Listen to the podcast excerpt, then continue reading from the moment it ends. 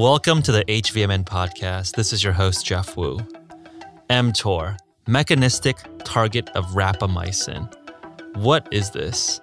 We reference mTOR frequently on our podcast, particularly when we discuss fasting or keto and their potential for extending health and lifespan. It's a pathway that helps control cell growth. To make it dead simple, let me put it this way.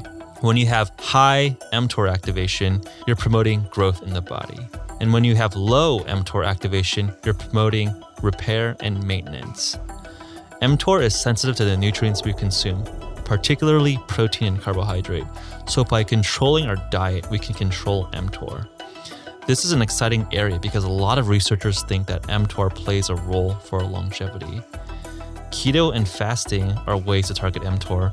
So that's why keto and fasting has been a very interesting intervention from a scientific perspective. Researchers are even exploring drugs like rapamycin, a drug traditionally prescribed to organ transplant recipients for the off label use case as an anti aging drug. Dr. Keith Baar, a professor of physiology at the UC Davis Medical School, is an expert on mTOR and muscle development and health.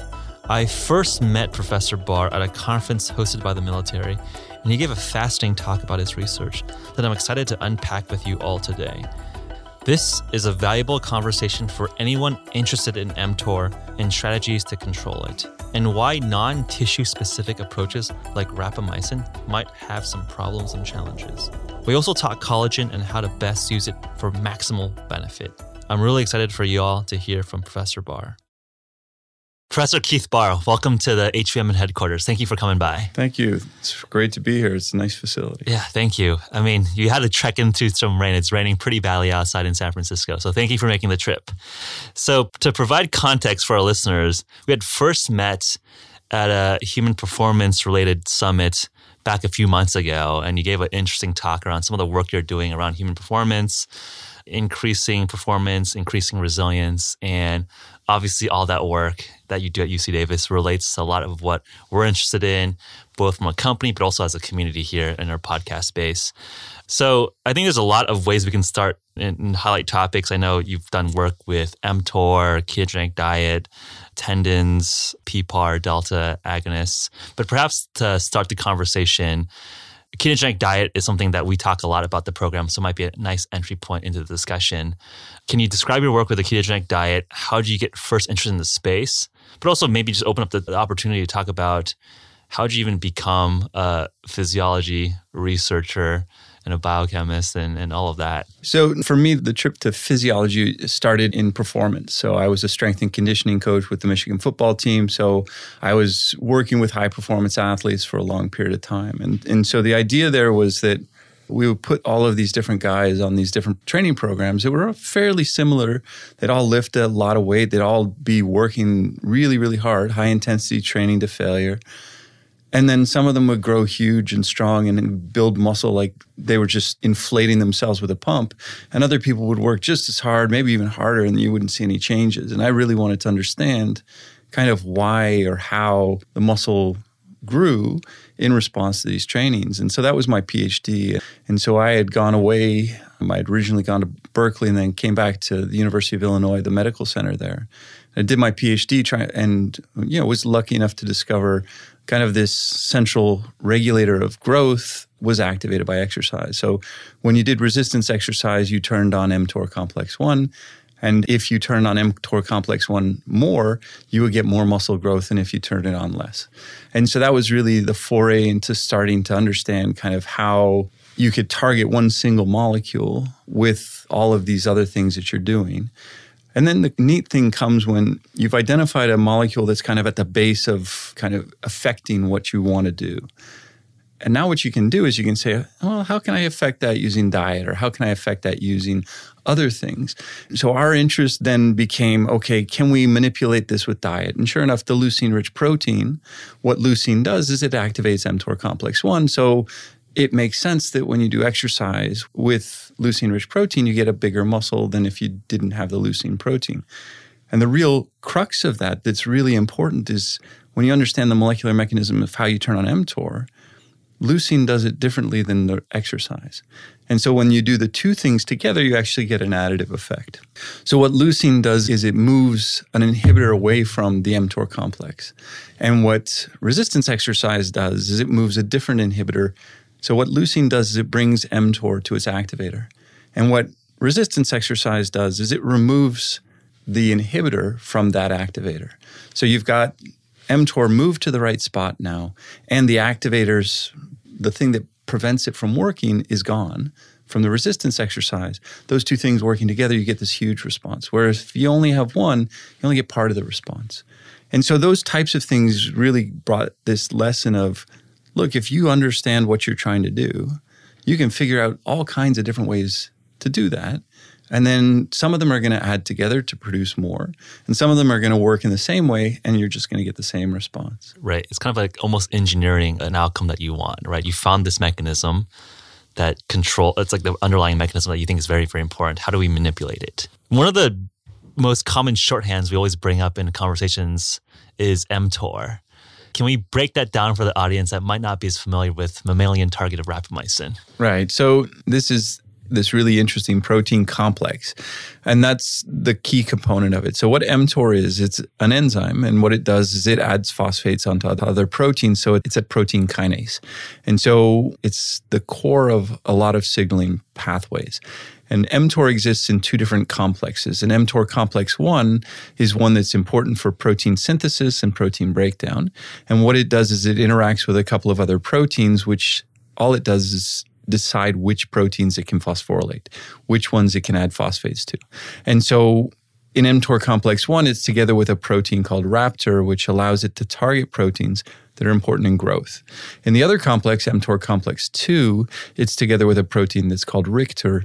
Um, the difference between the Raptor and the Rictor is in the name. So rapamycin is where Raptor gets its name. So rapamycin sensitive complex with TOR, and Rictor is rapamycin insensitive complex of TOR.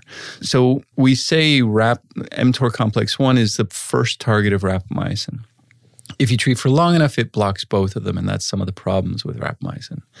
But so it's basically this protein in mTOR that is in these complexes that allow growth, allow protein synthesis, allow protein degradation so that you can have a dynamic growth situation. Right.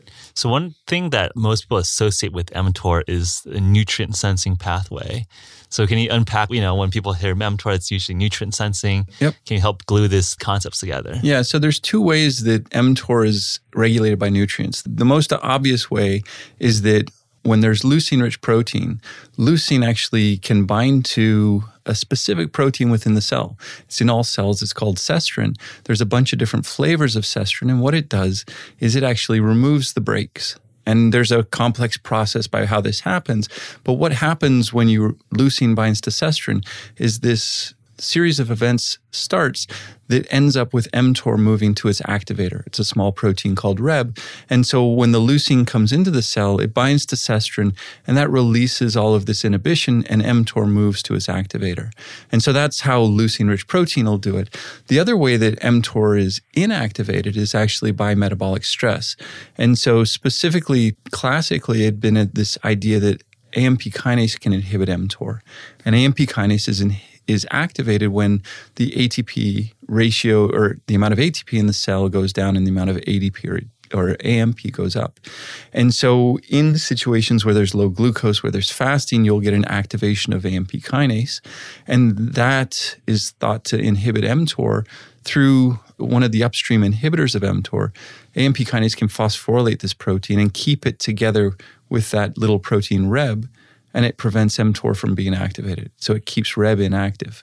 And so mTOR is kind of the hub of nutrient sensing because amino acids can come in and these carbohydrates fasting. fasting can come in to give us a sense as to whether it's a time to grow. So let's turn on mTOR because there's lots of leucine rich protein, or whether it's a time where we need to restrict growth because we're in a caloric deficit.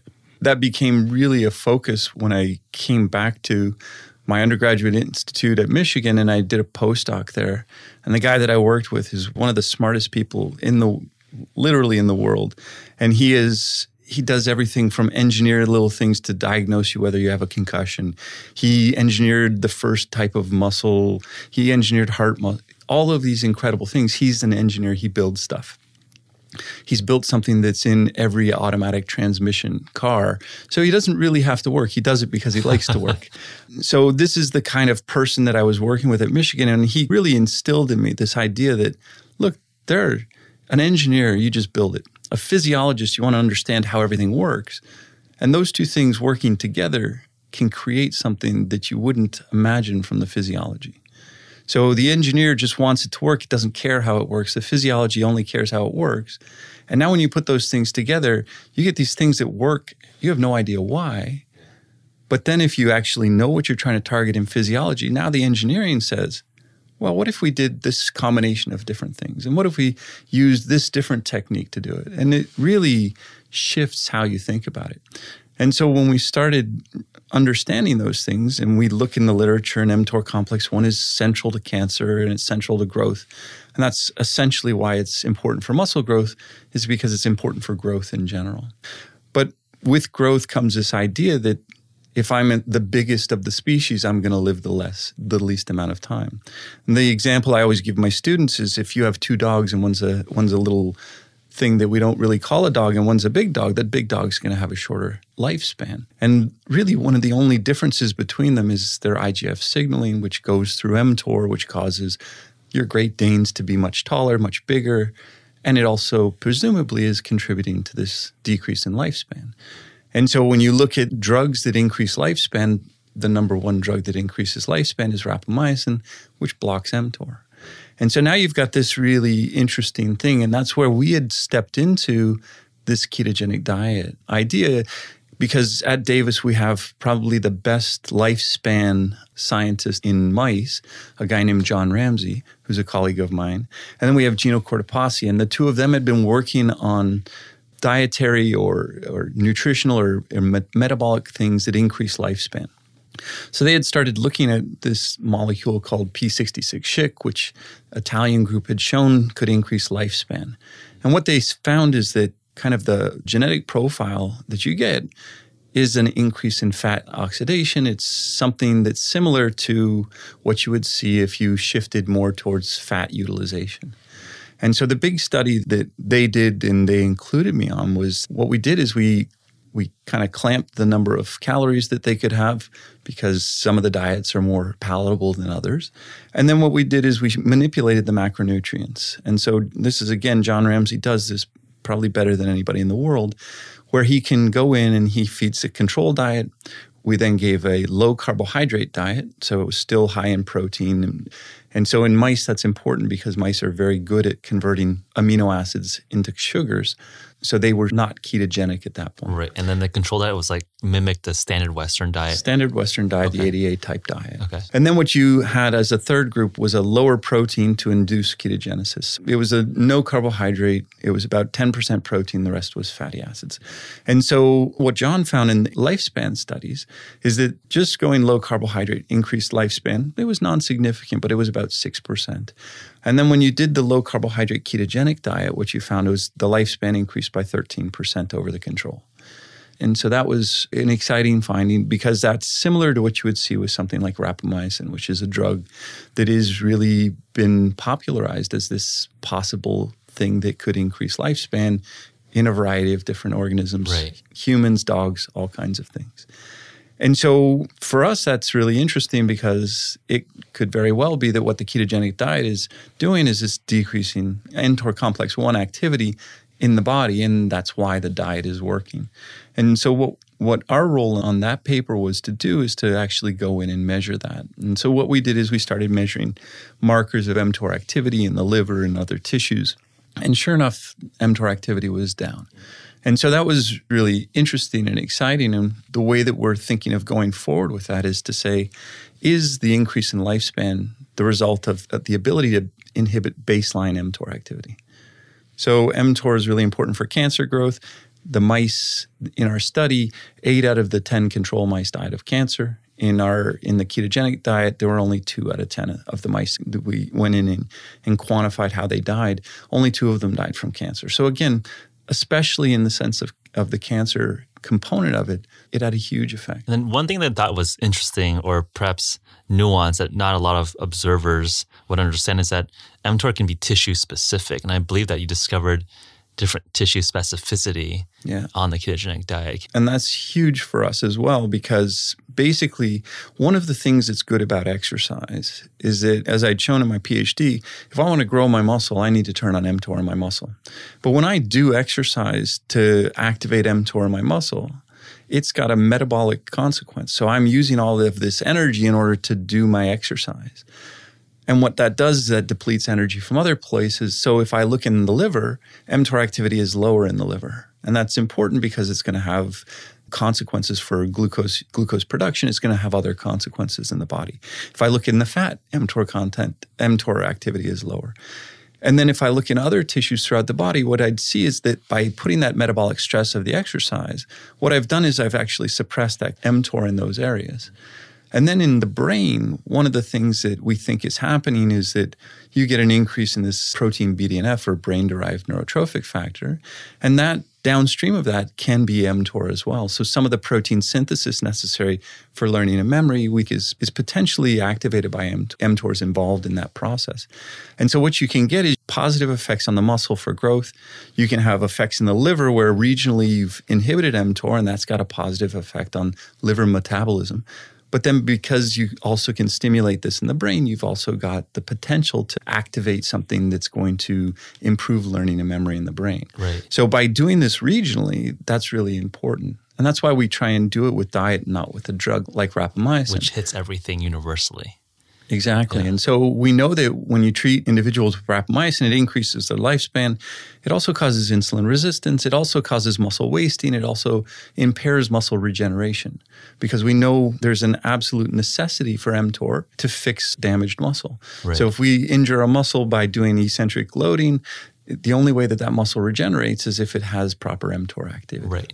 I think a lot of the popular discussion with mTOR for longevity seems to be fairly simple, where it's one dimensional on or off switch, and we want to be inhibiting as much as possible. It's kind of like the first level headline that most people, I would say, in the biohacking space or just the general lay interested folk looking to optimize longevity. It's like, okay, minimize mTOR. And I think it is worth like a nuanced discussion around, okay, we want tissue specificity because I think as you're referencing to your football days, you want to be gaining lean muscle tissue and you want to be activating mTOR for those use cases. And for different other regions like the liver, you probably want to be minimizing that. So, given that there's this nuance of regional differences, you know, could you expand upon, you know, you know, I guess uh, explore the nuance a little bit, like, you know, what regions would we want to be amping up or, amp, or ramping down mTOR? Yeah. And it sounds like a drug like rapamycin is not tissue specific, so it just hits everything. Exactly. Which is could be reasonable, but maybe not ideal. And it sounds like for diet, this is much more tissue specific. Right. And I guess the natural question is after that, are there tissue specific compounds or drugs that one can come up with? So we start with the basics. So obviously for us, mTOR activity in muscle is going to be paramount because in humans, so all of the rapamycin data is in model organisms because obviously it takes a long time to get that data in humans. But the interesting thing with model organisms is that the food is right there.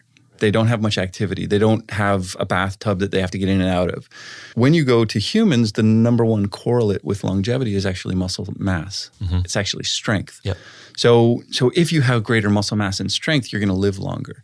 And so that's really important nuance between the model organisms where everything is kind of there. Their longevity is not determined by their ability to do their activities of daily yeah. living because they don't. Yeah, really I want to interject there. Do you have a hypothesis on why lean muscle mass is the highest con- uh, correlate? So it contributes in a number of different ways. And one of them is just the strength to survive. Yeah. There's a second one that we really think is important, which is if you're older and you're strong and you're robust, people always come up to you, oh, you look great. Yeah. You get all this positive reinforcement. And the only way to actually stay robust is to actually go out and be in an environment where you're out in a social environment. So things like a social little factor there. there's a huge Okay. social component to it. There's a huge functional component. You're not going to fall as much. You're not Right. going to have all of those secondary problems. The tertiary thing is that you have this huge muscle mass, and all of that muscle mass is going to use It's energy. glucose sink. It's going to be a glucose or it's going to be a fatty acid sink. If you have healthy muscle that maintains mitochondrial function, those mitochondria are actually going to produce things that actually are really essential to inhibit the production of a neurotoxin in the brain. There's a beautiful pathway that that's around this am- amino acid um, degradation product called kynurenine. And kynurenine is really interesting because it circulates in the blood, and what happens is it goes up to the brain, it goes across the blood-brain barrier, and then it can be broken down into quinolinic acid. And quinolinic acid is a neurotoxin. Well, when you exercise and you have a high amount of mitochondrial mass, you produce an enzyme called the kynurenine aminotransferase. And what it does is it cuts kynurenine into kynurenic acid. And now it's a charged molecule and it can't get across the blood brain barrier. And so this is supposed to be one of the ways that exercise inhibits depression. Hmm.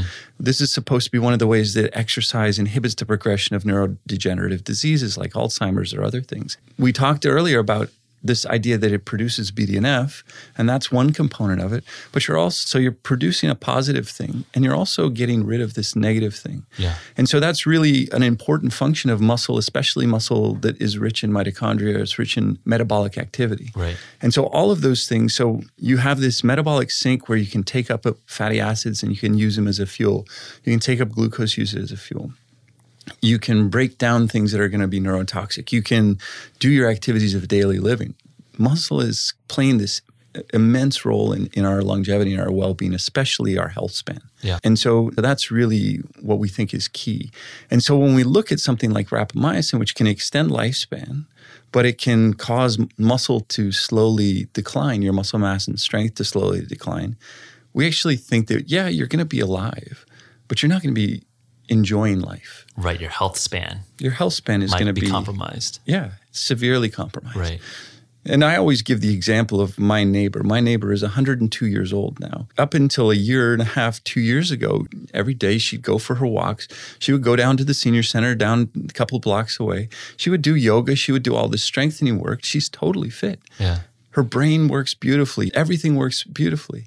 And that's exactly what you want to be able to do. Relative to her size, she's super strong. She used to complain that the yoga instructor at the senior center made him get it down on the ground to do these things, and the ground was all dirty. But she would have to then get herself up. So she would have to use her musculature to get herself up. Right. And so it kept training her and it kept doing those things all throughout this extensive life. And she's still going at 102 and she's she's out and plugging away. That's exactly what muscle mass does. is It gives you this energetic sink, but it gives you the ability to do all these things. And everybody who sees her talks to her and she gets this positive reinforcement. All of those things together make it so that you feel young. You behave much more like a young person. Yeah, that makes sense. I, I put you on a little bit of a tangent there, but going back to tissue specificity and why diet or nutrition is more tissue specific. And then, if that is the case, can we develop drug like compounds or just external molecules to be the better version of rapamycin that's tissue specific? Yeah. So the tissue specificity is really important for this. And this is why we think that rapamycin, where rapamycin breaks down, is that what I want to be able to do is I want to decrease baseline mTOR activity. Mm-hmm. But I still want to be able to stimulate it when I need to regenerate my muscle. Right. I still want to be able to stimulate it if I want to grow my muscle. I still want to be able to stimulate it if I have an infection. Because rapamycin was originally developed as a drug for anti-kidney rejection. Right. So when you got a kidney transplant, what rapamycin does is mTOR is absolutely essential for your immune function. So by taking rapamycin, you decrease your immune function. And so when you have a kidney transplant, you're not going to reject the kidney. And so that's where it developed. And that's why it was really a powerful tool. But if you are going through day to day life and you can't mount an immune response, now you're at greater risk of having other complications. If you can't grow your muscle, if you can't regenerate your muscle, now you're at the risk of going into a decline. So if you can't have tissue specific activation or inhibition, and you don't have the dynamic range of the signal, that's where the problem comes in. So, what happens as we begin to age, we begin to get a little obese, we begin to develop these things. Baseline inflammation goes up, So mTOR activity actually in the muscle, if we look at it over time, it actually rises at mm-hmm. baseline. Okay. And what the ketogenic diet does is it keeps the baseline down. So if through age we're getting this slow inflammatory other signals that are causing a baseline increase in mTOR, now when we actually go to do something that stimulates it, like we need to regenerate a muscle, now we don't have the dynamic range anymore. Uh, so the delta is bigger, and that's going to give an actual better response. Like is mTOR uh, fatigue or something. So, so what happens is the signal is already kind of on, and so it's harder to turn it on, and it's harder to get the increase in activity that we need in order to have all of these functions. kind of like this story with insulin resistance, where It's you just exactly the get a higher baseline. Okay. It's exactly the same. So basically, what we think is happening is your baseline mTOR activity is going up. And just like insulin resistance, when you just don't have the dynamic range to then respond when there's a glucose challenge or when there's an immune challenge or when there's all these other challenges. And so, what we think is happening with these diets is that you're decreasing the baseline so that when you have a stimulus, your dynamic range is much higher. I see. And so when you have an infection, if you've been on a diet where it's lowered mTOR activity throughout the body, now your immune system has this huge dynamic range that it can use to generate the immune response. Right. When you go and you exercise, now you've got this huge dynamic range. And so that's where we think that this tissue specificity as to, and it's really more about keeping the baseline low, maintaining the dynamic range, and then by keeping the baseline low, all those other tissues that really shouldn't activate mTOR, except in the case when you get a cancer, now those are always low anyways. Yeah. And so you're not getting that response in those tissues, but you still have the dynamic range in the tissues where you need that response. right, as opposed to rapamycin, which would suppress or blunt any sort of dynamic range. Exactly. I was on the train today with somebody who was telling me about a daughter who um, was born and had to have a heart transplant at a month. Right. And then you, you have to be on all these anti rejection drugs. Right. And so what the result is, is she's very, very small. She doesn't grow normally. That makes sense. And as a result, because all of these drugs are blocking the whole system. Right. So she's not able to grow taller. Because in it, the way that you grow taller is that you have these signals through growth hormone and IGF 1 that increase collagen synthesis, which push your bone plates apart and you grow taller. Right. And so all of those responses are inhibited. And so for her, that's an extreme example of what happens when you don't have these tissue specific effects. Yeah. You just don't get the same growth. You don't have the same ability to thrive. Right. So, how would we go about engineering tissue specific molecules or interventions? I mean, I think that's like the natural engineering question. Like, okay, we have some understanding of the nuances here. This is probably like in line with your work. How do we play this so we optimize the benefits without the downsides? So, as far as drug targeting, it becomes a little bit difficult. But what we would do is we would do something that we would do in exercise. And this is something that British Cycling or Sky Cycling now has done for years. And what it is, is you target by using exercise as a targeting device. So if I were to take any supplement right now, sitting here, sitting on the train on the way down here, not really having had any activity, it would go to my liver, it would circulate around a little bit. If there's no response that's going to increase blood flow to any tissue, so if there's no insulin response, because one of the things that insulin does is it shunts blood to specific tissues Yeah. so that you can target nutrients. So if I don't have anything like that, I just take the supplement, I sit here, it's going to get to my liver. It's not really going to go too many other places. Broken down and And it's yeah, going to get broken down and, Yeah. and shuttled out. yeah.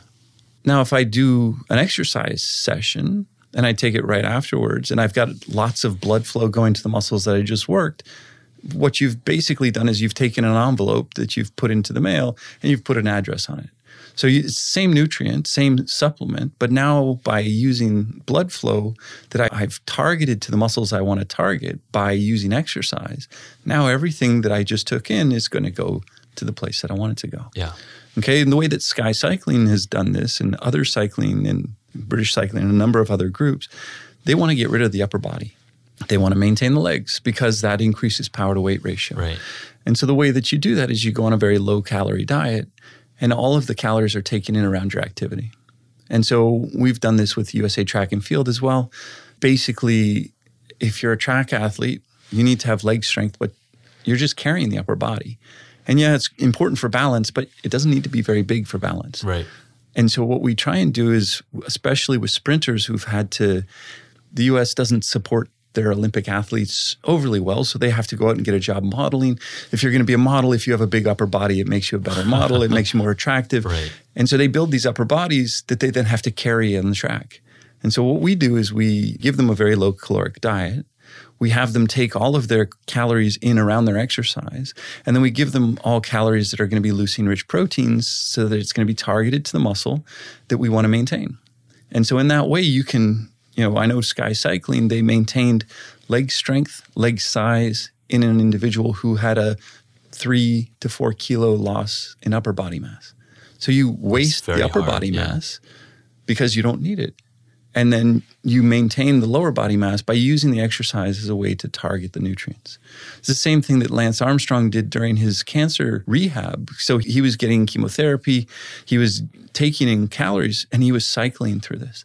So as he was cycling, he had been a triathlete. He had been a guy with big upper body, big back, big shoulders. And then as he's cycling with chemotherapy, the chemotherapy and the nutrients are all getting targeted to his muscles of his legs, so he maintains those. Yeah. The chemotherapy targeted, and, and he lost huge amount of upper body mass. And it was a lot of muscle mass that he lost. And so that increased his power to weight ratio and gave him this great advantage.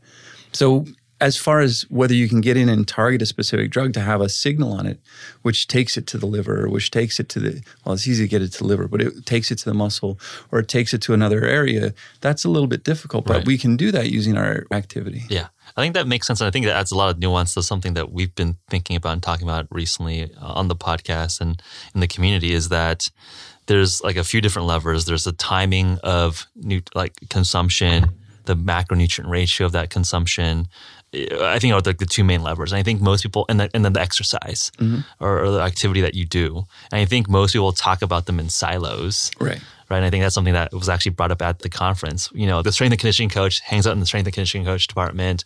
The nutritionist is at his department. Like the skills coach is at his department. They don't talk. Right. And what you're saying here is basically, you're combining the exercise with with the timing of the nutrition, yeah. which targets exactly where you want to target. Yeah, and it's it's not that there's a window where you have to get it in within a certain amount of time. Right.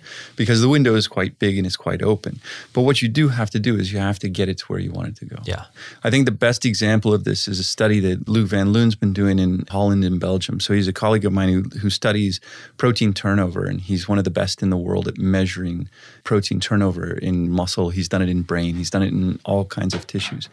And what he did is he took people who had been come into the hospital in coma and what he does is he just electrically stimulates, lightly electrically stimulates one leg. Huh. And he can maintain the mass in that leg while the other leg atrophies completely.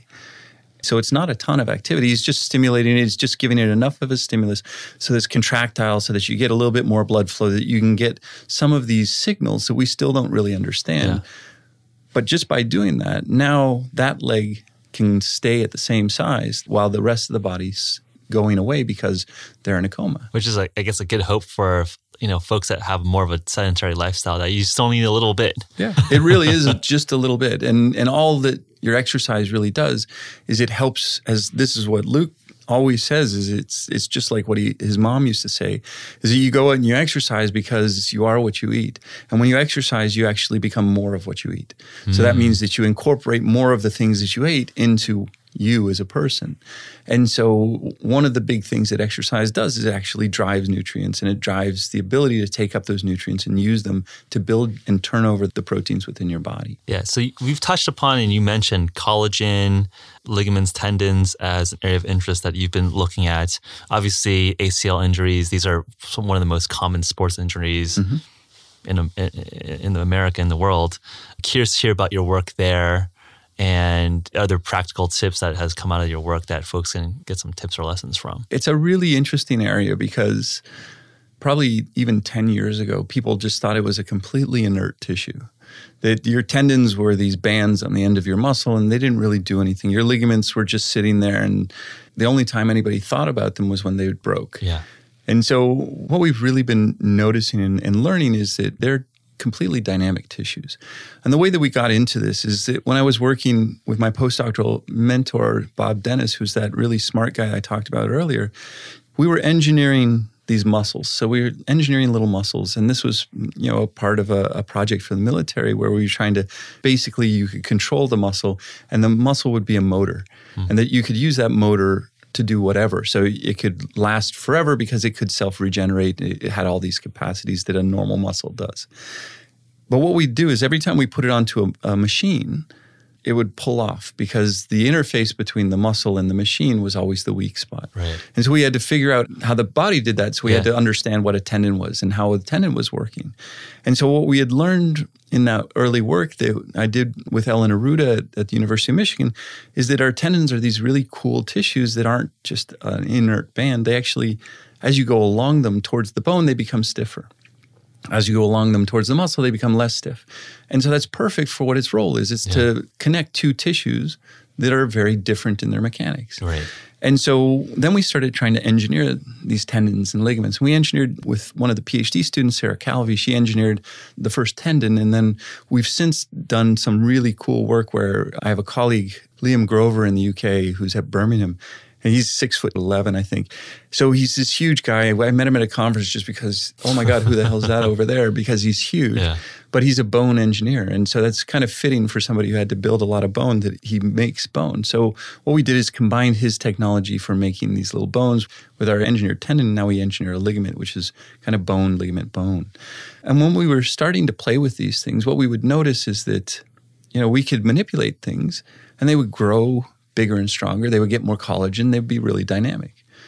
And one of the first things we did, because we have all these engineers, is let's build some little exercise equipment. And sure enough, we could build these little machines that could pull them and they could stretch them. And you could then figure out, okay, what's the best type of exercise for our tendons and ligaments? Hmm. And so when we started doing this work, we, we thought, coming from the muscle field, that you have to do a lot of work. The early work that had come out of Copenhagen, out of Michael Kjaer's lab, most of the studies were on these 37 kilometer runs, and then they'd look at how much collagen synthesis there would be in the patellar tendon or the Achilles tendon. So we thought it was going to take a lot. And we started doing these experiments and we dial everything back. And in the end, it took less than 10 minutes in order to maximally activate the cells within these tendons or ligaments. Interesting. And so we thought that was insane. And then we went to the literature, and sure enough, if you look, bones are basically ten, uh, they're ligaments that have been mineralized. So it wasn't too surprising then when we found the bone literature showed the same thing. Ten minutes. It took load. as little as forty loads to maximally activate or maximally increase bone collagen and bone mineralization. So you get this maximal effect with 40 loads. And then it if you were to do 40 loads, then you ask how long do you have to wait before you do it again? And it took between six and eight hours. And we did it with our engineered ligaments. It was exactly the same. So you would maximally activate it in about 10 minutes, and then we'd wait. We waited all kinds of different times, but it seemed like we'd get back maximal activation again after six hours. And then we so did this, 40 little like twitches yeah. at maximal load and you're yeah, done in wait exactly. six, eight hours and that's optimal. Yeah. So there's there's literature in humans and bone field where they would do 10 jumps three times a week. Jump as high as you can 10 times in a day just at this period of time. Right. And you do that three times a week, and then they looked at bone mineralization, the bone accretion rate, and the bone accretion rate increased. So it takes a very small amount for these connective tissues. When we did the final study in the ligaments, where we would pull them for 10 minutes and we'd let them rest for six hours, we'd pull them for 10 minutes. And we did that continuous, that 10 minute intermittent stress.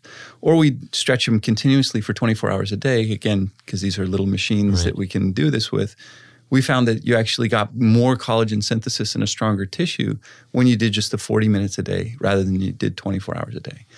And so that was the first time that we started thinking about okay, there's exercise that's going to be specific for our connective tissues, right. and there's exercise that is going to be more important for our hearts and our, our skeletal muscle. Right.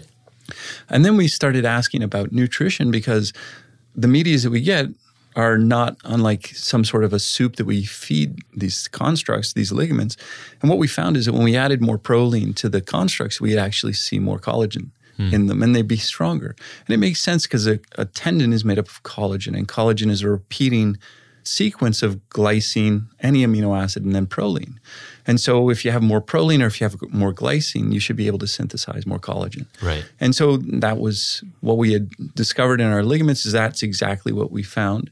There's some work out of Brazil that says if you have tendinopathy and you feed them really high amounts, rats, really high amounts of glycine, something that's not really possible in a human, that amount of glycine, but you can actually improve collagen synthesis and repair some of the tendons. Right. So what I did is I just did simple. Here's what you do: you Google what are foods rich in proline, and up comes gelatin. So I was like, okay, well, so this then, and I tried to talk for, I think it was three or four years. I tried to talk people into doing this because we'd found this in our engineered ligaments. We didn't do human work at the time, and so somebody's got to do the study where you just feed people gelatin and see whether you increase collagen synthesis. Right. And after three or four years, when we couldn't get anybody to do it, we finally did it with Greg Shaw at the Australian Institute of Sport. It's this really nice paper in the American Journal of Clinical Nutrition, but it's kind of limited in scope. Not too many people, and, and there were only a couple of treatments, but that's because it was Greg and I paying for it out of our own pockets.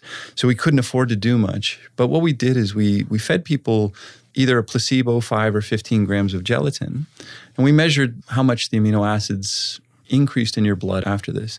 And we had done this and we looked over time, and all of the amino acids that are high in collagen, like glycine and proline, hydroxyproline, hydroxylysine, they go way up at about an hour after the extra, after you drink the collagen or the gelatin. Right.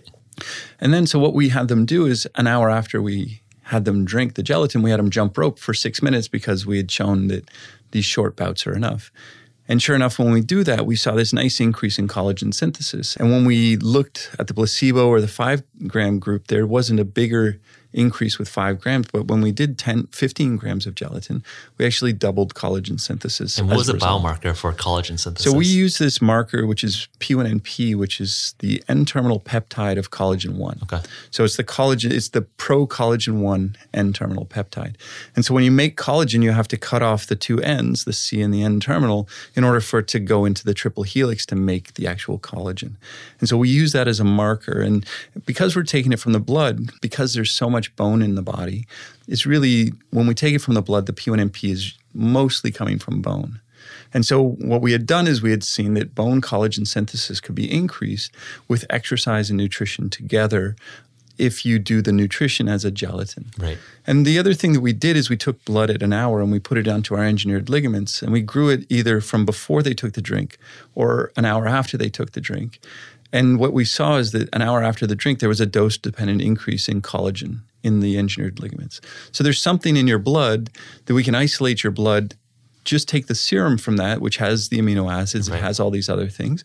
And when we add that to our engineered ligaments, it makes them stronger and gives them more collagen. And this is not even exercising these little. Yeah, it was just giving some, them the something. food. Okay. Yeah. So if we can deliver it to them, it's a positive effect. Ah, yeah. And so what we would think we were doing is the exercise was delivering it to where we were trying to get it. And then the nutrition was giving us a beneficial effect. And so that was the first human study on that. And didn't you add vitamin C to that? Because I think that's something that probably most people don't realize. That I think most people have seen gelatin or collagen supplements, but there's no vitamin C in that. Right. And it sounds like you. So that becomes important, especially for our study design. We use people who are overnight fasted. Yeah. And because our bodies don't produce vitamin C, we actually need it from a dietary source. Okay. If we don't have it, we get scurvy, and that's, you know, uh, that was actually the first nutrition stud- study ever was a, in the 1700s a study on, on scurvy but because overnight you consume most of the vitamin c within your body if you don't provide vitamin c when you take the gelatin or the collagen what you do is you don't see the increase in protein uh, in collagen synthesis and we know that from two studies that we've done and we mistakenly did this because we were expecting this to have a positive effect and we didn't see anything. And the only thing we can figure out is that we didn't have vitamin C. And the first study was when we took gelatin and hydrolyzed collagen and compared them, and they're about the same on average. The gelatin in our groups was a little bit better, but not statistically significant. And then what we did is we combined so we did 15 grams of either gelatin, hydrolyzed collagen, or we combined seven and a half of each into a gummy. So we actually made it up. We boiled it, we made it up into a gelatin, and people would eat the jello. And what we realized in hindsight is that when we boiled the juice, you killed the vitamin C. Ah. And so the result is that in the gummy, there was no increase in, in collagen synthesis. So it was exactly the same as the placebo. So the hydrolyzed collagen and the gelatin were increased over the placebo and, and the and the gummy. So we had first thought that oh, because it's hard, it's not being digested and absorbed. So we measured amino acid content in the blood is exactly same. the same. Yeah. So it, it had to have been that there was no vitamin C. So if you're just getting up in the morning and you're, you're getting a coffee and you're just putting in collagen, which I've seen people say that this is the way to take collagen, you're not actually going to have the positive effect on collagen synthesis. Unless you drink an orange juice with it or you take in some source. Yeah. But a lot of the people who are doing that are doing it as a kind of an intermittent fasting. So this is an early morning thing where they're not going to take in anything else. Yeah. And they're staying away from a juice like an orange juice because they're worried about the carbohydrate load. Yep. So what they're doing is they're actually ending up with something that's not going to be used for an what expensive placebo. An expensive placebo.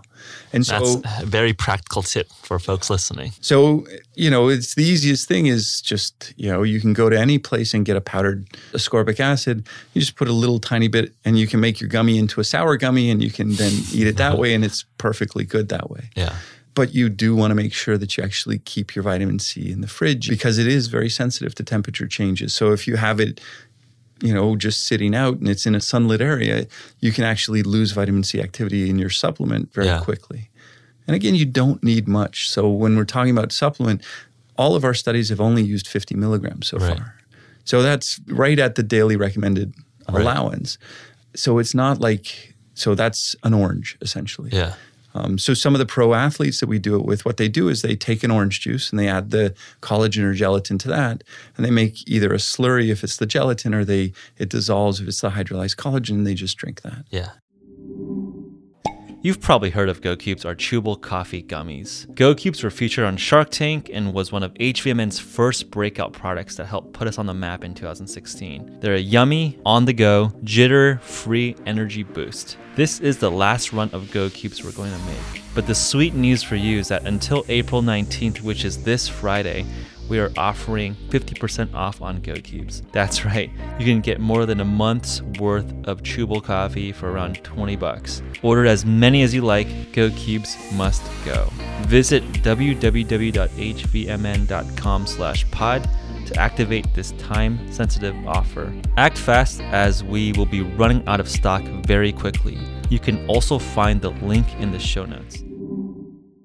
I think a lot of your work actually just highlighted for us when people wanted a collagen product from us. We made sure to have the vitamin C in there. And it's like, Keith, you basically flagged that for us. You know, so appreciate the good work there, just educating the world that, you know, just eating a jello with itself is not going to do it. You need to have the right you know, substrates and coenzymes around it. And especially if you're going to take it as part of a bigger program where you're trying to decrease other macronutrients, if you're trying to decrease some sugars and you're not having juices, that's one of the big sources of vitamin C. So you have to think about it a little bit more as if you're going to be doing it in a very regimented diet. Yeah. I want to move on to exercise mimetics. Okay. I think people have probably read in the news about PPAR Delta as this very interesting uh, target.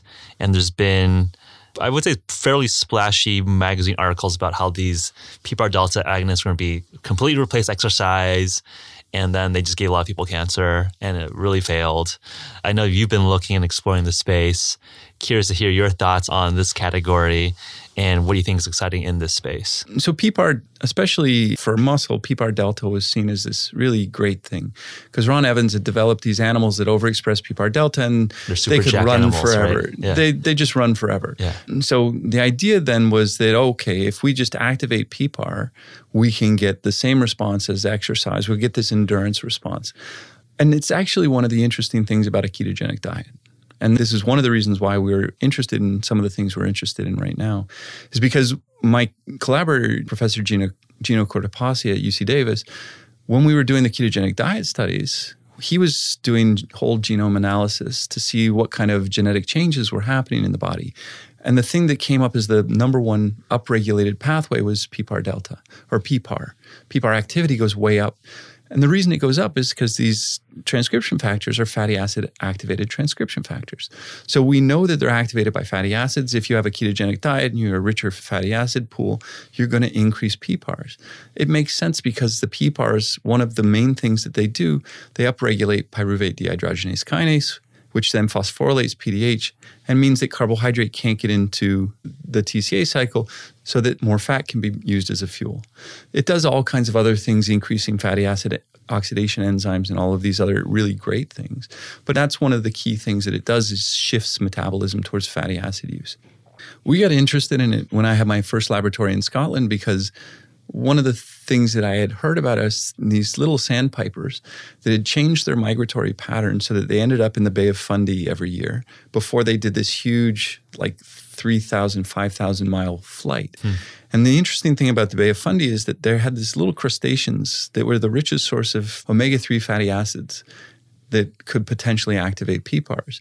And so evolutionarily, they had figured out that these things would increase their fatty acid oxidation capacity and increase their exercise capacity. So that if they flew there and they took in this nutrient dense source of omega 3 fatty acids, that they then had this huge mitochondrial effect without exercising extensively. And it's better because for fitness and they survived and it's Exactly. So they had changed their whole migratory pattern. And so we had come up with this idea that if we could figure out a way that we could use natural products to activate PPAR, and be well below some of the drugs that people use that cause the brain cancer issues that were problematic, that we could actually do something that would increase the ability to use fat as a fuel, increase the the effects of exercise, or potentially mimic exercise's ability to shift that. So we had started doing that. I had a postdoc, Kurt Watson, who was really good. I I, I I immediately wanted to hire him because he was Dr. Watson, and I thought that was the greatest thing. Is being a huge Sherlock Holmes fan yeah. that, that that's that's the greatest name. Yeah, exactly. I, that would be wonderful.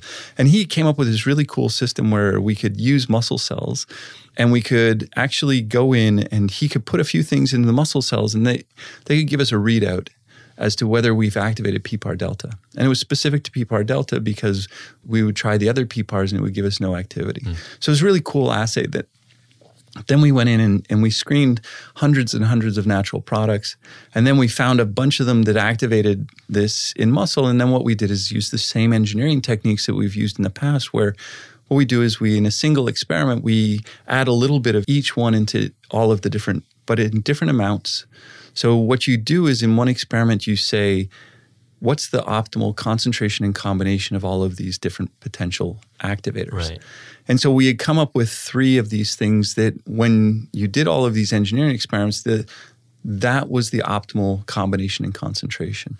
And so there's just a couple of things that are GRAS certified. They're impossible to pronounce, so I won't even bother.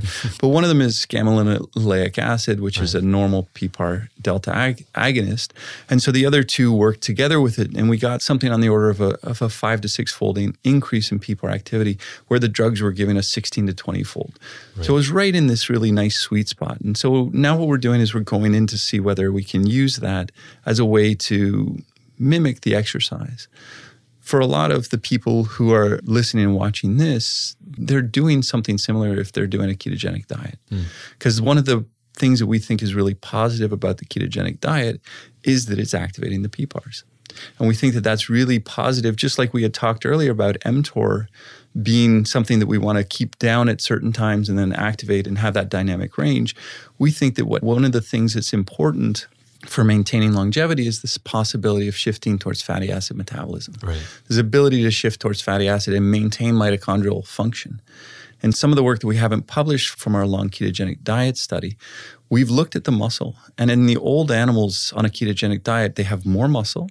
They've maintained their muscle. It's not that they've grown their muscle, it's just that they haven't lost it as much as the control animals and the, they have better endurance. Their endurance is the same as when they were young, even though they haven't exercised. Right. And so there's different things in there that seem to really have an exercise mimetic effect. They're not going to do everything that the exercise does, but they're going to have some of the components. And then to do those types of things together with a little bit of exercise probably has synergize. a. It, we think it'll it'll synergize. You think it'll synergize on top of keto uh, keto diet, exercise, and your PPAR agonists. I don't know Hopefully whether you, you, triple up the benefits. I don't know whether it's going to be an additive effect like that. Sure. Um, it could be that the, the exercise and the keto is potentially something that's enough to get the PPAR delta activity. Oh, so you're saying maxing it out or something? Potentially, okay. but we don't know. One of the things that we had seen is one of the one of the ways that is really big in training is this low glycogen training, mm-hmm. and specifically you train twice in a day, or you train in the evening and you sleep in a low glycogen situation. You get up in the morning and you do a second exercise bout in a glycogen depleted state. And one of the things that we had seen early on with that, when we had been doing some work with Asker Jeukendrup and John Hawley, is that when we did this in a rat model, the one thing that we saw was that when you did exercise in a glycogen depleted state, the biggest effect that we saw was this huge increase in PPAR delta Makes activity. Sense. Yep. So we saw this really big increase in PPAR delta binding to its transcriptional targets. Because the only thing you have is fat. So like you really got to be fat oxidating really, really efficiently. Exactly. So it makes sense. And there's a huge metabolic demand. Yep. And the only thing you've got is fatty acids. Yep. So now that together is giving you this big signal that the exercise alone didn't give you. So we think that some of it is to do that. Now, the, the low glycogen training is designed to specifically overcome one aspect of the whole fat adaptation, and that's this idea that when you fat adapt completely, what you're doing is you're actually decreasing the ability to use carbohydrate. Right. And so, what you do by this intermittent low glycogen training, you get the PPAR delta activation, but you don't get it to the extent that it overrides the ability to use carbohydrate. Right. Because we talked about earlier, PPAR delta increases PDK1, which blocks PDH. Yeah. And Trent Stellingwerff had beautifully shown that when you try and do a sprint, and actually Tim Noakes was the first one to show, is that your ability to do distance when you were fat adapted was maintained and you right. could go hard, but you couldn't do the sprints. And so he had done this long distance cycling race and it had, I think it was eight sprints in it. And so Tim Noakes had shown that the the fat adapted group did fine on the distance, but they didn't do as well on the sprints. Right. And Trent Stellingwerff had shown that during his PhD that when you do the fat adaptation and you try and sprint on the bike, you can't sprint as much. And when they took biopsies, what they saw was that PDH activity had gone down. Yep. So you couldn't get glucose in. And so it's this. Um, it's a um, trade off. Exactly. Yeah. But that's why doing it intermittently through the low glycogen training is you still can use carbohydrate, but now you've had the ability to have a transient increase in PPAR activity. Right. And so that's why when you do the sleep low studies, John Hawley's done these studies, you can see this increase in performance based on you're still able to use carbohydrate, you're still able to sprint, but you had a better adaptation for fat oxidation. For fat ups. Yeah, I, I, think that's another subtle point that I don't think most people talk about. I think we talked a lot about the benefits of a ketogenic diet, but you're also making a trade off for performance. And I think that's something that we've been focused more about there's an orthogonal dimension between longevity and then performance. Sometimes they overlap, but many times I think in this particular case, they're not necessarily overlapping or they're just opposite goals. Right. And I think the best example for me was a few years ago, LeBron James, and this is one I use with my study students. LeBron James everybody's like, oh my God, he's lost a step. He's looking, you know, he's ripped, but he's slow and uh, yeah. we don't know what's going on. And that summer he had gone on a high fat, low carbohydrate right. diet and he had really lost weight and he looked great. But he, the nice thing about it, the NBA is that you've got analytics there, yeah. and you can actually see that his velocity went down. He wasn't running as fast, and it, the distance he could cover fast went way down. Right. He had this two week period where he took a break from basketball. He redid his diet. And he came back, and everybody was like, "I don't know what he did in those two weeks, but he's he's he moving so much better. He, he just ate some carbs." And so he was back, and so now he's got a little bit of the adaptation. So he's lost some weight. Yeah. Now he can use carbohydrate again because he's gone off the complete low carbohydrate situation. And so now he's got a really good combination of the two worlds yep. where he's he's at a better weight to be able to perform. Now he can use carbohydrates so he can sprint better. And so his performance went way up. Yeah. And everybody's like, oh my God, I don't know. That's the classic example of what kind of things can happen. Yeah. You don't necessarily get the big shoot back up in performance unless you've had something like the body weight loss. Right. So if you've lost a lot of fat mass when you've been doing it, and then you can get back and give yourself enough time to get back so you can use carbohydrates as a fuel.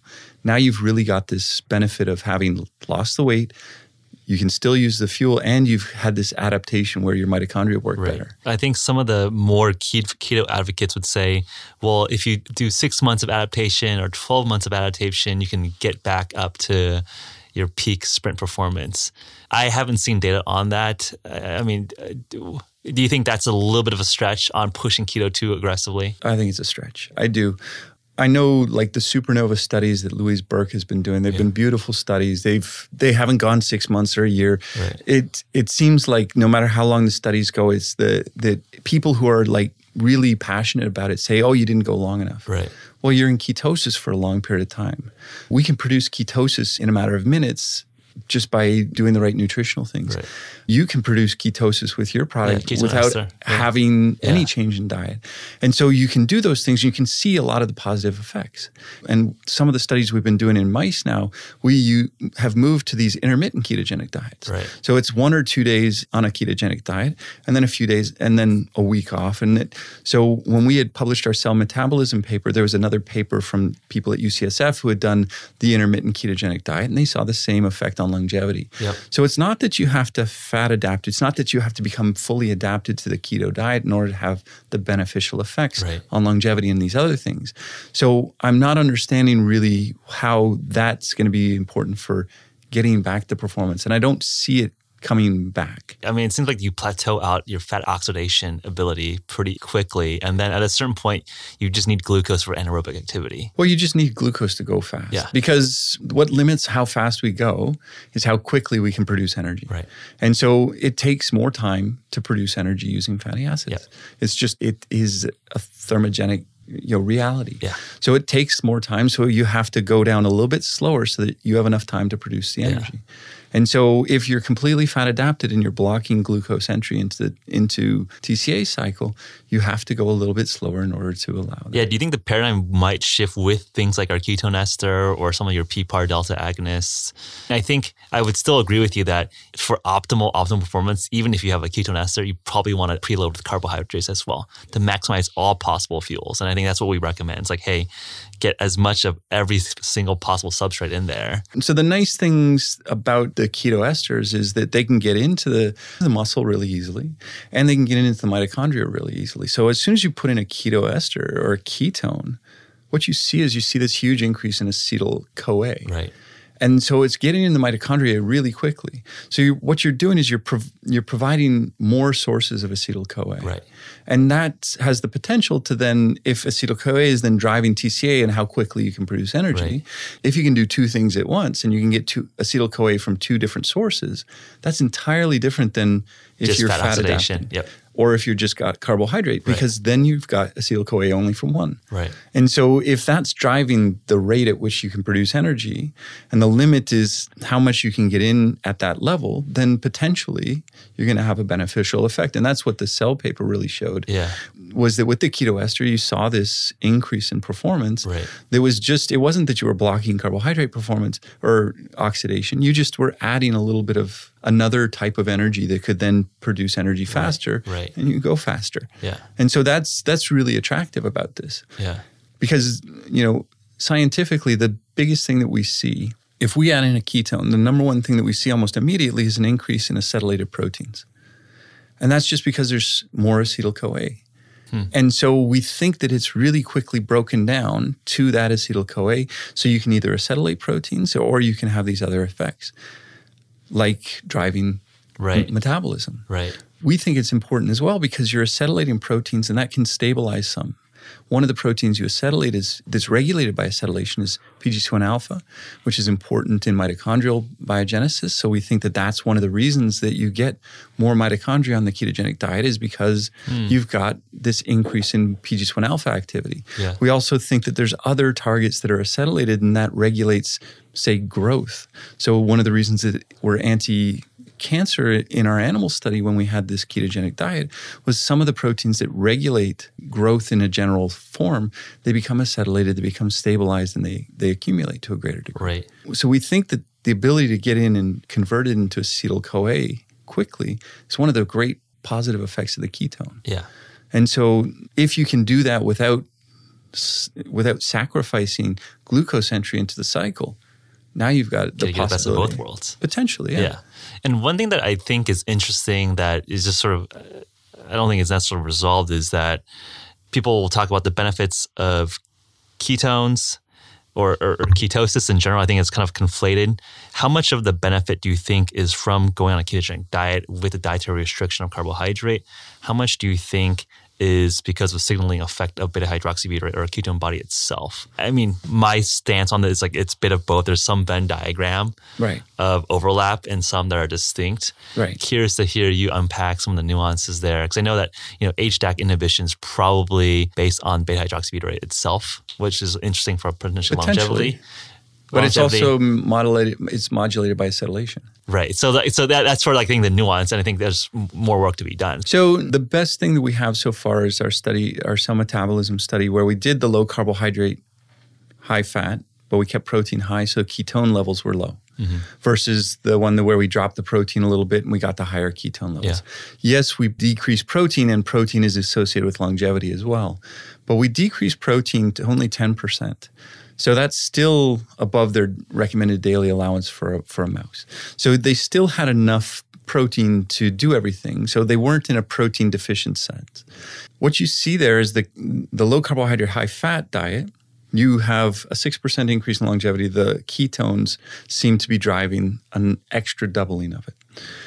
If we look at things like acetylation, the low carbohydrate diet animals had no change in acetylation. It was only the ketogenic diet that saw the big shift in acetylation. So some things are distinct from the low carbohydrate because the low carbohydrate was zero carbohydrate. So it was no carbohydrate in both, but in one you had protein or in the other you didn't so that you can drive ketogenesis because in the mice you need to have lower protein to drive ketogenesis. So we think that there are very specific things that are driven by the ketone and there's different things that are modulated by the carbohydrate level.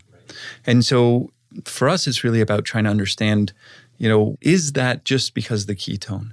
And so one of the things that we've been looking at is is actually looking at, at Kieran Clarke and, and potentially working with her to say, okay, if we just give a keto ester, do we see all of the same benefits? And and in some of the initial stuff, we seem to think that we can if it's the right thing. Because the keto salts are problematic. They're all kinds of different delivery possibilities, but at least for the ones that we've seen, it seems like there's something specific about the ketone.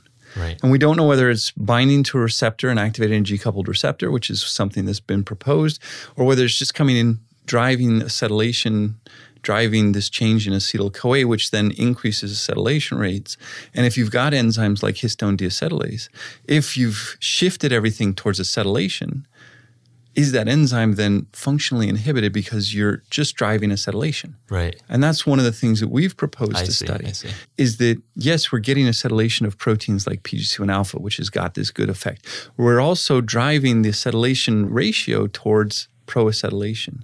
So if you're a deacetylase, and now that's histone deacetylation inhibition, we'd shown that that increases mitochondrial mass. That was stuff that we'd done with Sean McGee in, in Australia. He had done a postdoc with me in, in Scotland, and we had started that, and then he had gone to his own lab and continued. But when you use something that blocks histone deacetylase, you get an increase in mitochondrial mass. Right. You get an increase in fat and carbohydrate utilization. So you get all of these interesting in. So is the ketone giving you acetyl CoA driving acetylation towards that side away from the deacetylase, and it's functionally inhibited the deacetylase? You know, because that's the way some of these things work. Yeah. So the Coreys had discovered that they were going to measure phosphorylation. And what they did is they took this glycerol phosphate and they added it into their buffers when they were homogenizing up tissue. And when they did that, now they could see phosphorylation. But without those buffers, they couldn't see it. And all it did was give a ton of phosphate. So if there's lots of phosphate, the, the enzymes that take the phosphate off are inhibited because there's so much phosphate that they bind to that instead of binding to their target. Right. So is that what's happening with a ketone? It's coming into the mitochondria, you get all these acetylations, and now you've driven everything away. Right. Or you've produced so much acetyl CoA and, uh, that you're now functionally inhibiting HDACs. Right. See, I think that's like where it's exciting to see that, that the science is still just at the cutting edge. Exactly. I mean, hopefully we can the, the group of folks, whether at Oxford or Kieran Clarke, or we can help make yeah. that happen. I, I, think that would be very fascinating to understand what is a dominating factor. I presume a little bit of both, but it would be interesting to understand what is a dominating factor. Yeah. Whether it's the ketone itself or the process of ketogenesis. Exactly. But we know that there's enough from some of the keto ester stuff that says there's functional things happening when you're fully on a regular diet when you take a keto ester. Yeah. So so that's telling us that ketone is doing something. 100%. What's on your deck for 2019? I mean, I think the you know the broad areas of that we cover, I think are, are, are, super fascinating to specifically our audience. But you know, on the horizon, obviously, potential work with ketones, est, you know, ketone esters, and all of that. But you know, on your docket, what do you think is most exciting in 2019, 2020? It's an interesting day for me today because I'm sitting nervously because our grant at NIH is right now being decided whether it's going to get funded. So we'll find out today whether our ketogenic diet and longevity studies are, are going to be funded as of, right. as of today. So we're hoping that that goes through, and then we've got this big project that we're going to move through on really trying to understand how the ketogenic diet affects the neuronal component. And what we're thinking is that it's coming from muscle. So there's mm. a hmm. signal that's coming from muscle that's maintaining the brain function.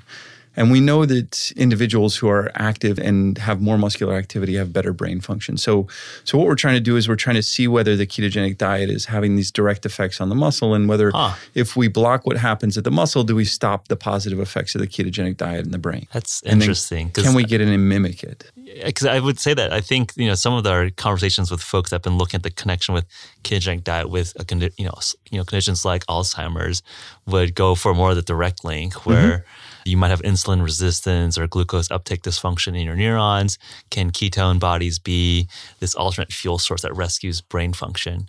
But you're suggesting that maybe that's a component, but also this component from the muscle, which I haven't heard before. We think that there is a component that's coming from muscle. Interesting. And and, and again, the, the the muscle functionality and, and this ability to shift it towards fatty acid utilization is changing metabolism within the muscle. And that's giving us an increase in the ability to have the brain function properly. We've got really interesting preliminary data that would suggest that that's a possibility. Huh. So that's a cool thing that we're looking at. We're doing a lot of things with injury and recovery right now because one of the things that happens is you're for years we've been promoting, you know, activity is great and then you get to a point where you can't do activity anymore because your body people tell me that their body's breaking down and, and how their body is breaking down. And, and so what can we do to maximize rec- recovery from tendinopathy? So i have a i have a student now who's developing um, who's who's got a, a model of tendinopathy where we put a, a little hole into the patellar tendon. And then what she's going to do is she's going to use some of these same engineering techniques to try and figure out what's the optimal exercise program for returning that tendon to fully functioning proper tendon. Because even though muscle strains, sprains, and, in, and injuries are the number one thing that causes time away from work, and it costs billions of dollars every year, we only have this idea that well you should ice stay off it, it for a while yeah, ice it, yeah. There's not really anything yeah. there's this idea that if you do these slow lengthening contractions and you do them all the time that is going to it's really difficult to do. And we had a case study published with one of the professional basketball teams we work with where we had an individual who had a central core patellar tendinopathy. And you could see it on the MRI. There's a hole in his patellar tendon. And we put him on a specific exercise plan with a little bit of nutrition. And then 12 months later, the hole is gone. 18 months later, the we gave the, the MRI to an independent orthopedic surgeon who was telling us about things that were going on in the knee in other places, but see, the patellar tendon was completely normal. And so that's really strange because everybody had always said you got to treat the donut, so the healthy part of the tendon, not the hole, because they they didn't think you could actually Give fix the, the hole. hole. Interesting. Um, so so because we were able to do that in the human, now we want to know whether we can reproduce that completely in the in the animal, and then understand what the genetic profile is, so that we can then say and this is one of the cool things you can do is I can go in and give the best optimal exercise program to that patellar tendon, take out the area of interest, and identify the genes that are activated. Hmm. And then I can go to this connectivity map where it's got 1,300 natural products, and I can see whether the genetic signature that I have from my exercise matches with, with any of these natural products that people have already characterized. Right. And now you already have things that, oh, well, that should help as well. Yeah. So now can we target that? And so we'll use the exercise together with that because they're both having the same genetic genetic signature. So things like that are going to be things that I think are really cool. We've got all kinds of other things happening with the idea of inflammatory tendonitis. Sounds like a really cool infrastructure and pipeline, right? So yeah. you have like this connectivity map, you have, you know, targets, Exactly. gluing together the Exactly. you know solutions, potential solutions with problems. Exactly. And and so it's really cool because what we can do is we can manipulate things on a genetic level.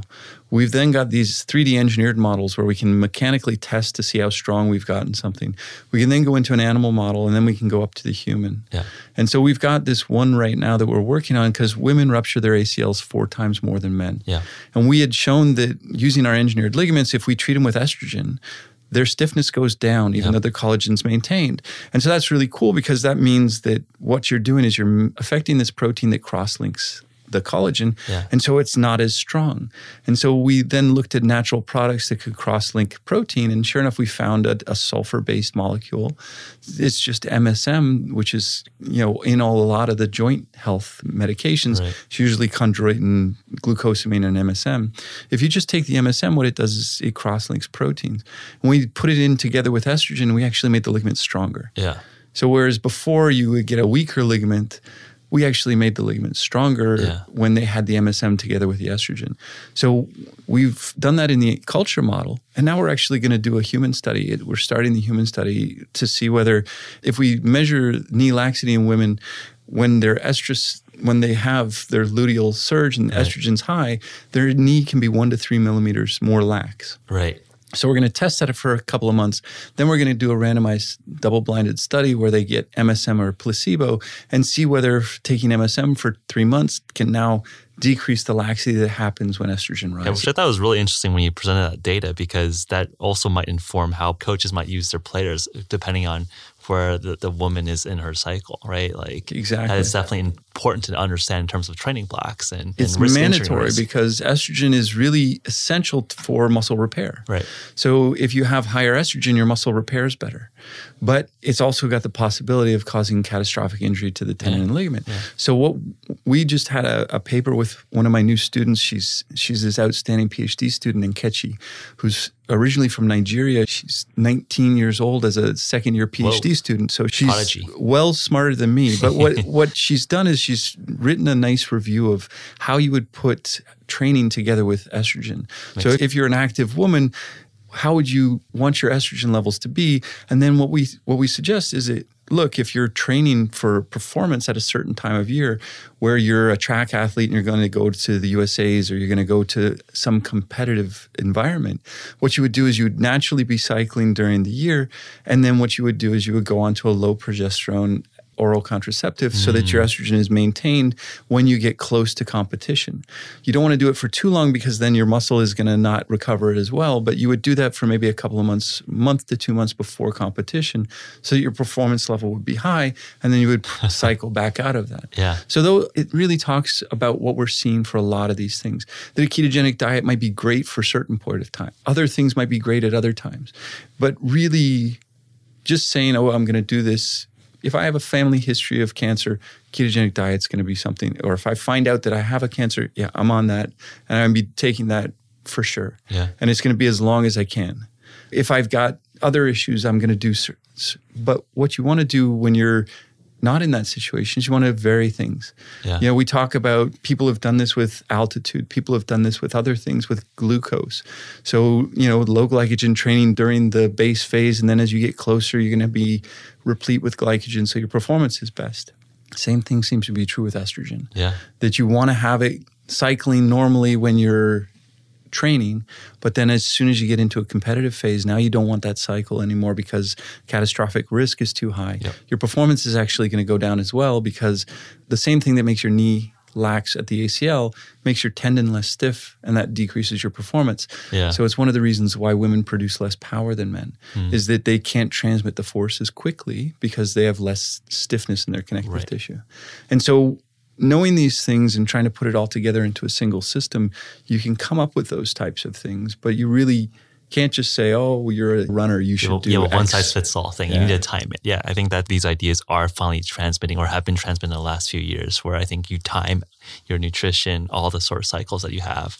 Exactly. Last couple questions here. One, obviously, you've been looking at a lot of these lifestyle nutritional interventions. Which ones have you adopted personally if you do that sort of thing? Uh, you know, what has passed your personal bar of confidence? And then two, it seems like there's more and more serious inquiry, at least from the I would say consumer side around anti-aging longevity. We were hinting about what the ketogenic studies. Do you think that that is also happening within the academic community, or is it just sort of same old? We're just making progress day year by year, or is there sort of an inflection point where like there's actually much more funding opportunities for that space? We'll start with the second one first. So, as far as when we look at these types of interventions and we think about what the future is and whether there's interest in the academic sense, there's definitely interest. Run Felipe, who runs the division of aging biology at NIH, he says that most diseases that you see are actually aging diseases because what we've done is we've treated heart disease well. So now people live longer because it used to kill one in two very young, a lot of them very young. So now what we're seeing is a lot of these diseases we're seeing are diseases that are really ages. Right. It's it's a product of age. And so there's a huge interest academically to understand what's going on and how aging is associated with all these other factors to then say this is the outcome that you get this is how long you're going to live because you have this genetics you have this diet you have this habitual activity and this is where you end up because right. we always see these people who say oh yeah you know the interviews with the guy who turns 100 oh yeah my secret is a you know a cigar every day and drink alcohol drink whiskey and, yeah. and, doing all these things yeah. and you're just like how did that happen yeah. well it's you know if you interviewed everybody that would be the outlier but that's the one that, that we hear about right. so there's this huge interest academically and there's there is more funding coming into it uh, especially right now over a lot of the neural neurocognitive diseases. Because again alzheimer's is really an aging issue. It's it's not that Alzheimer's didn't used to exist. It's just that no one survived long enough to get it. Nobody lived long enough to get it. yeah. So you weren't worried about what would happen to you in your 70s yeah. because you were hoping to make 50. Right. Now that we're looking at okay, 70, 80 is is our mean lifespan. Now you're thinking, okay, all of these other things have to be taken care of. Yeah. And that's why more efforts being put into neurocognitive diseases because those are just showing up now and we still don't know much about them. Yeah. Um, as far as what things I've adopted myself, so I got into it because I loved activity. So I've always done activity. The biggest thing That's for good. me a lot is of academics. I feel like they're like they're proud that they're not athletes and they're like physiologists. It's kind of like okay, I get it. Like you want to be distinct from your study population, but I think I respect that you know you're in there. I, I just really feel like look, the majority of the work that I do looks at muscle mass and strength and how it affects longevity and performance. I'm like, why would I not lift weights? Yeah. And that's the key thing for me is to lift weights. I also I also run as much as I can, like uh, you know, at least three times a week. I'm out running, but I'm trying to lift twice a week. Just like because, how long are you running? I'm just curious in terms of like, so are you I'll doing put extended in, miles? I'll put in 20 to 25 miles a week okay. kind of thing. Nice. So it's it's a it's Solid. a little bit, Yeah. but you know. But the key thing for me is that I'll go in and lift weights, and that's the harder one for a lot of people. And they think it's hard because they think, oh, you got to go into the gym. It's going to take hours. But my workout takes 10 minutes. What is your workout? So I'll start with legs because legs are So the, you're squatting the, the or- phone. No, I'll, I go into machines. And the reason I go in machines is because Very the risk. literature is very clear that if I lift weights to failure, my muscles will become bigger. And if I lift a heavy weight, I will become stronger. Yeah. So if I'm in a machine, what it does is it supports my small musculature so that I'm not going to have any likelihood of injury. Right. So I work with a lot of really elite athletes. I work with a lot of people who have to do modified squats because they've ruined their back because they as they try and go up in weight, the small muscles aren't strong enough and that's where you give. That's where you fail. Yeah. So I can get to failure on a heavy weight without assistance by doing it in a machine. Yeah. So I'll go leg extension, curls, leg press, and that'll be it. And it's just one set to failure. Come in, hit it, and and just do the heaviest weight I can on that day for eight to twelve repetitions. When I hit twelve, I go up in weight. And so all that that does is I'm not going to grow huge. But what it does is it means I'm going to grow stronger. Yeah. It's clear now that if you want to grow bigger, you need more volume. Yeah. If you want to grow stronger, one set to failure is all you need. Yep. So I'll go extension to curl to press, and then I'll go a pressing exercise, a pulling exercise, you know, and then to a shoulder exercise, and then I'll go back and do one more pull and one more press. So the seven, body. eight seven eight exercises to failure done. To failure, you're in and out. Ten minutes, pretty aggressive. At fifteen minutes, I'll give it to ten you. to fifteen minutes. Yeah, and that's similar to what we did at Michigan. Yeah, and these football players were huge. They were big, strong guys. Yeah, they didn't need to train for hours. Because if you go at a high intensity, you know, we hear about high intensity exercise. Everybody thinks it's intermittent endurance exercise. Right. The first high intensity exercise that we used to talk about was in the late 80s. High intensity exercise was this way of strength training, going one set to failure. Yeah. Work as hard as you can for one set. And then as soon as you're done, that's all you do for that. And then you go on to the next yep. thing. And so that was high intensity training in the 80s. Truly um, going to failure as opposed to, like, to the, failure. like the, the kind of HIIT training is kind of like go kind of hard, but you're not going to failure. Well, so the endurance based stuff is you're going hard as hard as you can. Any intensity is not even going to be close to your one rep maximum. Right. So if you're cycling, yeah, you're pushing really hard on a, on a lot of resistance, yeah. but it's not close to your one rep maximum on right. a leg press. Right. So that's why the strength adaptation isn't as great when you do a high intensity endurance based. Yep. And I'll go to failure because the other thing that happens at failure is you move really slowly. Right. And when you move really slowly, that's the optimum thing for your tendons because tendons respond to speed. And so if I move really quickly, my tendon becomes stiffer. Right. And that's good for performance. But if I want to have better health on my tendon, what I want to do is I want to move it slowly. Right. So as you go to failure, your movement starts going slower and slower. And the last one, you're barely moving it. And that's actually optimal for your tendons because now you've got these shear forces that are breaking down some of the crosslinks and decreasing the stiffness there. And so that's really the biggest thing that I do that's a core of what I've looked at scientifically. How about nutrition? Nutrition wise, what I'll tend to do is I try and not spread my calories over too. So it's time restricted feeding to some degree. So it's a little bit like it's like a time like an intermittent fast, like a it's 16 not necessarily it, yeah, it's it's not it's not yeah, it's like a 16-8 type of yeah. thing. And the only reason that I'm doing that because it's dead easy to do.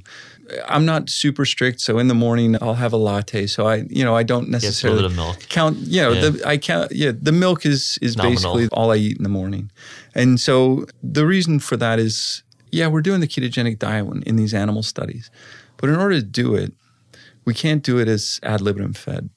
So we have to go in and every day we have to feed them. And this yeah. is what Jon Ramsey does better than anybody else in the world he goes in and he weighs out and he feeds them. And what happens is because they don't have food for a while, they immediately go and they eat what they have. And so, yes, we're doing ketogenic diet, but we're also doing time restricted feeding yeah. because they're only eating once or twice a day. Yeah. And so, what we've got is we've got this situation where they're going the rest of the day without feeding. And so I can't tell you scientifically whether it's actually the ketogenic diet or whether it's the time restricted feeding type thing. Yeah. Yeah. And a bunch of people are really getting into the time restricted feeding as far as yep. the scientific validity of it because there's all these circadian clocks that are really important for everything in the body. And some of them are dictated by the muscles, some of them are dictated by other systems in the body. And so it could very well be that the ketogenic diet is beneficial, but it could actually be some of this time restricted feeding yeah. component that's that's giving us some of the other effects. Right. So you're not overly restrictive on carbohydrates. You're just kind no, of I don't I don't I don't pay attention to that. I have an 11 year old daughter. It wouldn't necessarily be something that I just want to, you know, the biggest thing that we do is we make most all of the food that we eat. Okay. So we'll make it from scratch. Yeah. And so so that's for us the biggest thing. So we'll get real vegetables and, and cut them up and make put in all the effort. Yeah. It takes a lot more time, but I think that that's the biggest thing because we don't have a lot of the processed food aspect of it. And there's some really nice data coming out now that if, no matter what you eat, if it's processed more, it's actually got a detrimental effect. And so, so those are the types of things that I use. But I'm not restrictive on anything. I don't. I don't focus on any specific macronutrient. Mind you, you know, if we get some of these diet, these grants funded that tell us that on a on a caloric restricted diet, when we manipulate macronutrients, that there's a clear winner there, it would be hard to not go for that. Yeah. Yeah, let's be practical and science driven. No, thanks so much for this conversation. Super, super interesting. I think it was a really it's well nuanced conversation. Where do our folks follow your work? Are you on Twitter? Are you on social? Where do people keep in touch? Yeah, so I am on Twitter. I got on very early on, so I got a really good handle. I'm just at Muscle Science. Okay. So just Muscle Science is where my Twitter feed is. And if people are interested in, in our work, you know, the one thing that's really problematic for academic work is a lot of times you go to look at a paper because that's where it is and it's behind a paywall. Yeah. And what a lot of people don't understand is that we're allowed to give out those papers. And so if you email into a professor who's written a paper that you're interested in, they will email that back to you. And so, and it's one of the great things for most professors because we sit there and we do all this work and then we publish something and it sits there and you don't have any idea whether anybody cares about it. Right. I used to have a chair of a department that would tell me that he also wrote for Field and Stream because he was a big fisher. He was a big fisherman. So he would he would tell me that that more people would read one of his articles in Field and Stream than would read all of his scientific work combined. and so if you want an article that's not accessible, just email.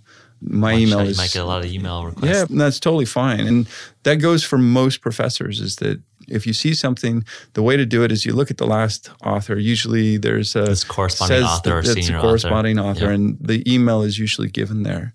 And if you just email that email, whether it's me, whether it's somebody else, you'll get it usually within a few days. So that's the easiest way to stay up on kind of the really high end literature. But yeah, social media, muscle science, keep up. Awesome. Keith, thanks so much. Yeah, no worries. Thanks so much for tuning in this week, everyone. If you want to learn more about HVMN and our offerings, visit www.hvmn.com forward slash pod. Also, by writing a review on our iTunes page and sending a screenshot to podcast at hvmn.com, we'll hook you up with $15 worth of HVMN store credit. Our last shout out goes to our listener survey, which lets us know who you are better so we can continue making episodes that you find most valuable. So visit go.hvmn.com forward slash podcast survey. For that, it'll only take a few minutes, and new submissions are eligible for an HVMN ketone giveaway, so it's well worth the time. Until next time, study smart, train hard, and live well.